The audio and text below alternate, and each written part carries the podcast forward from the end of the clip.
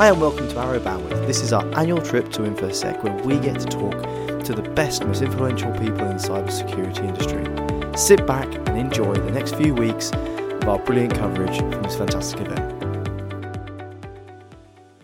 Hi and welcome to Arrow Bandwidth. What's your name and where'd you come from? Hi, thank you for having me over. You're more than welcome. My name's Gad Inave. I come from Checkpoint. I just came here from Tel Aviv 2 days ago for the InfoSec. I have a tech talk today about incident response cases, and I really like the crowd here so far. Good. Well, I must admit, you've got good weather, so everyone's in a good mood. Yeah, I think this is one of the only InfoSecs we've had in a long time where it hasn't been raining, which I don't know if that's a double-edged sword because we're all inside. Yeah, never mind. So it certainly makes me happier. So Gad, could you just explain to us what your role is in Checkpoint? So I'm an advanced threat prevention evangelist, and I raise awareness to our customers and partners about the advanced threats we're seeing currently. We term the current generations of attack the fifth generation, which is the mega attacks like the WannaCry, NotPetya, Target. Mega attacks. Yeah, it's the large scales that bring business to the floor, so to say, like a knockout. NotPetya, there were hundreds of millions of losses for businesses that just did the work with Ukraine. You see CEOs are stepping down, CISOs are stepping down after such attacks. Yeah. And they also attack the public sector, like in the WannaCry attack. Mm. So they track the public NHS, so it touches every one of us now. You see the Facebook kind of information gathering, which changed the elections. So it's definitely in the nation-state level. Yeah, that is absolutely cracker. So explain a bit more about what an advanced threat prevention evangelist actually does. So I'm a bridge, I guess, between the R&D and our partners and customers. So I started as a researcher. I did added advanced threat prevention, exploit detection to our sandbox, and then I used our threat cloud to host all our indication of compromise. And so I gathered all the data we're seeing across the platforms. And then I could use it to see the trends we're following in the field. And this allowed me to create content that we're seeing from the field and not just, follow through what you hear about WannaCry or whatever. Like we really see the trends coming. So give us some real examples of sort of the end-to-end. So how do you go about sort of detecting and sort of obviously putting it into the threat cloud? What's the sort of workflow? I'm fascinated to understand a day in the life. So for research purposes, I opened. We have a Kibana infrastructure to hold all our indication of compromise, what we call the threat cloud. Mm-hmm. So it comes from different solutions we have: the mobile, the cloud attacks, and our specifically sandbox that I developed for. And then I can see which kind of it looks like the report, the sandbox report. Have you seen reporting systems? Okay, so it's like Cuckoo Sandbox. Sometimes you see all the registry events, the file process, the injected processes or spawn processes, communication getting out and in, files spawning on the systems, etc. And then these are all called kind of indication of compromise because if they are specific and not polymorphing every time, you can use them and track different kind of campaigns using the same indicator, and then you know it's the same attacker or the same technique, the same. So you're basically collecting and ranking those footprints of each threat so that you can, like you say, where they don't morph or aren't ever changing, you can see where they occur within the enterprise, within a geographical. Yeah, and then you can take them and move them for an agent. We have our Sandblast agent that connects to the sandbox, but it also has its own detection rules. It's a forensic device. Basically, it's an EDR, but it has the same understanding or workflow with this same indication of compromise, that the behavioral attack that the malware will do on the endpoint, and then you can correlate and take the same things and move the detection across multi-platforms. Okay. So you talk about multi-platforms, you talk about mobile and cloud, and how are you actually dealing with all these different places that people use and store and process technology? How do you actually bring that all together? Well, we find security is usually not considered an enabler, but we are actually enablers. Like, people don't consider security when going to the cloud first but then when they start the process and they're gonna hit the release,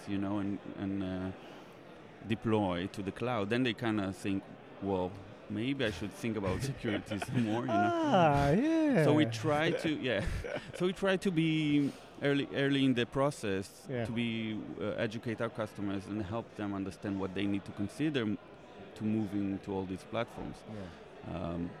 Security is an afterthought. That's got to be a terrible situation, especially when you're getting into super complex architectures where you've got to consider the security of the mobile device, the communication between the mobile device and the cloud, and the hybrid architecture. And as a security-first company, we're very integrated with security, so it's really hard for us to get into the mindset of just normal people that try to first do, we want to develop the best thing to enable to help do the world good or whatever.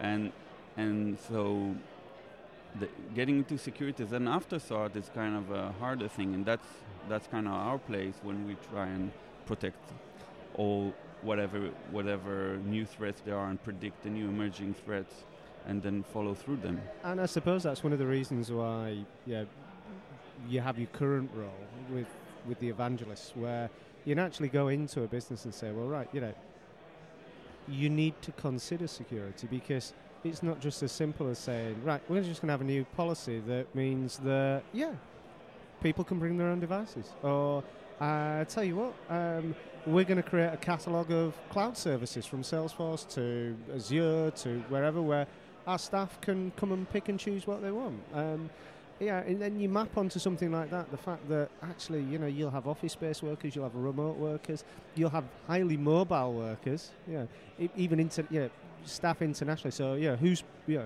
who's popping up where around the world and around a country. It's like, you can do all this to enable a business and to increase productivity, but actually, you can't just do it and then bolt on security as an afterthought. And if you are going to do that, don't just think about your security strategy and what you see as threats today. You're moving the goalpost for you as a business. So this is when you talk about advanced threats, it's like, I want to ask so many questions, but I just know I'm going to scare myself silly with Gad's answers. No. I think I'd rather just 20 minutes is too short for me to get too scared. No fun here, But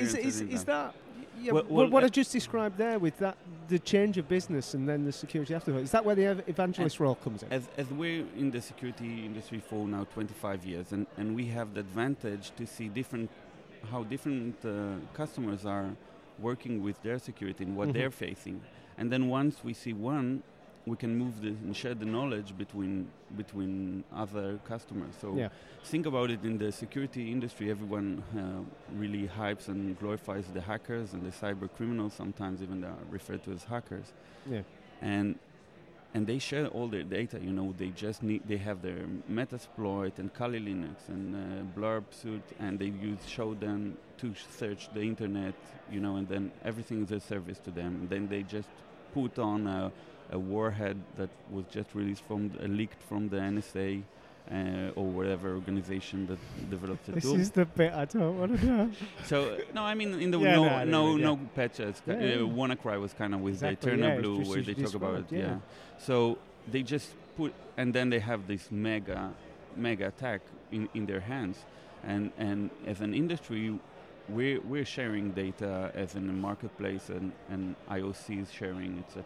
We have different initiations, but the customers, it's if they work with just one vendor and they need to get as much information they can in order to learn more and be prepared. So that's because you always think security issue is something that will happen to someone else until it happens to you. So yeah, definitely. Yeah. I must admit that's I think that's probably the mindset that drives that security as an afterthought thing. The other thing that drives security as an afterthought is the fundamental, it can never happen to us, but also it's an insurance policy. It's something that you spend, if you do security really well, nothing essentially will ever happen. And it's very difficult when nothing happens to spend all that money for nothing to essentially happen. But actually, loads of things are happening. You're blocking and you're dealing with all these problems. Yeah, that's kind of one of my goals, is to take the data that we see and we say, okay, we protected it against it. And that's kind of a problem, because then it's hard to glorify it or make it a newsworthy, because, Checkpoint defended against it. It's kind of your job. We trust you to do that. I can't remember which vendor it was, but there was a marketing campaign, some videos a year or two ago now, and it was almost like a news bulletin, and it was, today's a great day, nothing happened. Yeah. And that's what you're trying to do, isn't it? Yeah, exactly. Yeah, it's the best possible outcome for you guys is that someone sort of had a relaxed day. Yeah. And I suppose that's got to be one of the biggest issues in the security market, full stop. But I mean, especially when we're talking about advanced threats and, how are you essentially taking all the research, the information you're doing, and taking it up to the board level and helping them to understand, because obviously they're the ones that have the purse strings, they're the ones that need to invest in security, they need to understand, the risk to the business. So what always makes me laugh, and funny enough, we had one of your guys on earlier on, and he was talking about, if you can compare, this to a flood or to a fire, then all of a sudden the board will go, oh yeah, if we had a fire, we'd be totally screwed. If we had a flood, we'd be totally screwed. We can put a value on that risk. Yeah, we can put value. Yeah. We can that's quantifiable. Yeah, but I think these days security became a C-level and director-level kind of a talk, and I hear that every director-level director meeting, they do speak about security. When you see, as I said, CEOs stepping down because attacks, then they have to consider it today, but I guess it's more of the security-oriented customers and not everyone. Mm. And what we try to do is to be the best friend of the CISO, CISO, and help him understand the risk that he's facing and how to not to be a reactor, but prevent it before it gets to him. And I think that's one of the areas where the research that you do, the sort of the job you have, is really, really valuable, because I think if I look at if I'm brutally honest, I think if I look at the wider world of IT security and its relationship with the board, it's terrible. Compare it to, the amount of attention that financial risk would get. Financial risk is literally the top thing, of any business. They're looking at it constantly, but they're not looking, I don't expect them to spend the same amount of time, but maybe 50% of the amount of time they spend doing financial risk modeling, understanding, every possible connotation of what might happen, and then do the same, 50% of the same time, 50% of their attention, 50% of their board meeting time they would spend on modeling and understanding the implementation of new technologies, new services, and the security and the impact and risk that has on the business, the data it might expose. And I think you probably see the best of the best, because they get involved with you and say, we want to work with you. But if I look at the broader, and I'm happy to be proven wrong here, but I honestly think if we look at the real broad range of our customers, the majority of them are really seeing security as something's gone wrong, we need to fix it, so let's scrabble at 1,000 miles an hour and see if we can get it to work again. That's right. I do agree here, but I do see a sort of a change. All this trend about the geek is the new cool. So people kind of consider, it's a great change. You see hacker conferences or security conferences get the best people, and there's lots of diversity, and I don't know, here's InfoSec really nice, and there's now B-sides going on here, and there's lots of parties. It's really, really cool to be in the security industry. Yeah, and you know what, if there's one thing I will say, security has gone from very much a corridor conversation, very much a sort of you know, security almost being not really understood to being headline news, to being front page of the broadsheet papers, and you know, it really is a very impactful thing if you get it wrong now. But as I say, I still don't feel. I think that there's probably people understand about how to protect the front door. They don't understand about everything else. They probably don't quantify a lot of the risk that's on offer, or that's not on offer, that's out there. So yeah, they're all right. I'm going to step off my soapbox now. I've stopped my moan. But no, but I think it's organisations like yourselves and it's roles like yourself that are going to be, they're going to help us to change the tide, because, you know, we can make the best and coolest technologies, but if we don't help people to understand why they need it, and then why they need to invest in education, and why they need to invest in helping their organisations to fundamentally transform away from security being an afterthought or security being seen as a necessary evil. That's true, and like a preventer, you know, and not an enabler. So we try to make people understand that it's an enabler, because if it's not secure, people won't use it. Yeah. You know, and you won't go to a retailer that was hacked. You won't use your credit card. You won't use anything if you don't think it's secure enough. Yeah, and that's exactly it. And so another one of our guests said, if you put brakes on a car, you can go faster into a corner. You know, it's exactly the same as security. So I couldn't agree. It's an accelerator. Yeah. If you can only accelerate and never brake, then you won't accelerate enough, you know. But if you know you can brake and then you have your safes, then you're good to go, you know. Yeah. You have your helmet on. I guess that's kind of Gil Schwede, our founder and CEO. So when I was talking to him about the advanced threat, the fifth generation of attacks, so he said he compares it to the hospital environment. When there's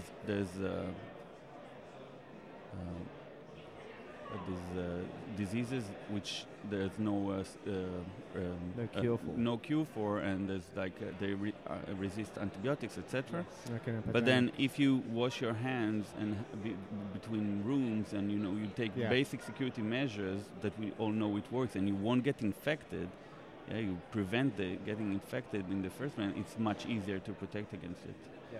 So I guess it's all wrapped around our not being an afterthought, but being in place of the process. Security should be in the process. Yeah, because as you say, it's a simple process. It's education and it's awareness. Yeah. And I think if you can achieve that, you know, I think we all know that vendors like Checkpoint have got robust, well invested technologies that, you know what, it kind of take that as read, you know, that's covered.